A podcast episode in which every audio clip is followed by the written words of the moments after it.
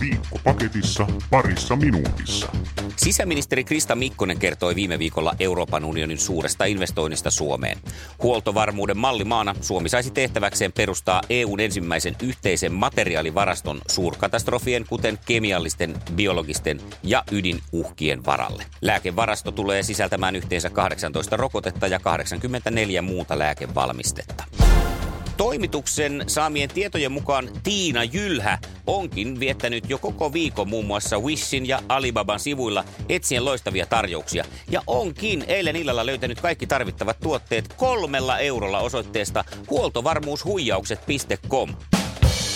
Iltalehti uutisoi viikolla Pohjois-Koreasta kantautuneista uutisista, joiden mukaan maan johtaja Kim Jong-un potee vakavaa keski-iän kriisiä.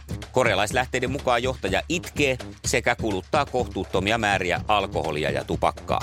Toimituksemme oma Pohjois-Korean kirjeenvaihtaja kertoo kuitenkin, että syy miehen synkkyyteen onkin täysin toinen. Suuri johtaja on silminnäkijöiden mukaan saavuttanut vasta murrosien ja sen mukana tulleen goottivaiheen.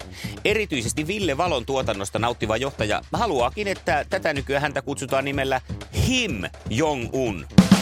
Der Spiegel-lehti kertoi viikolla, että Saksa on päättänyt toimittaa Leopard-taistelupanssarivaunuja Ukrainaan.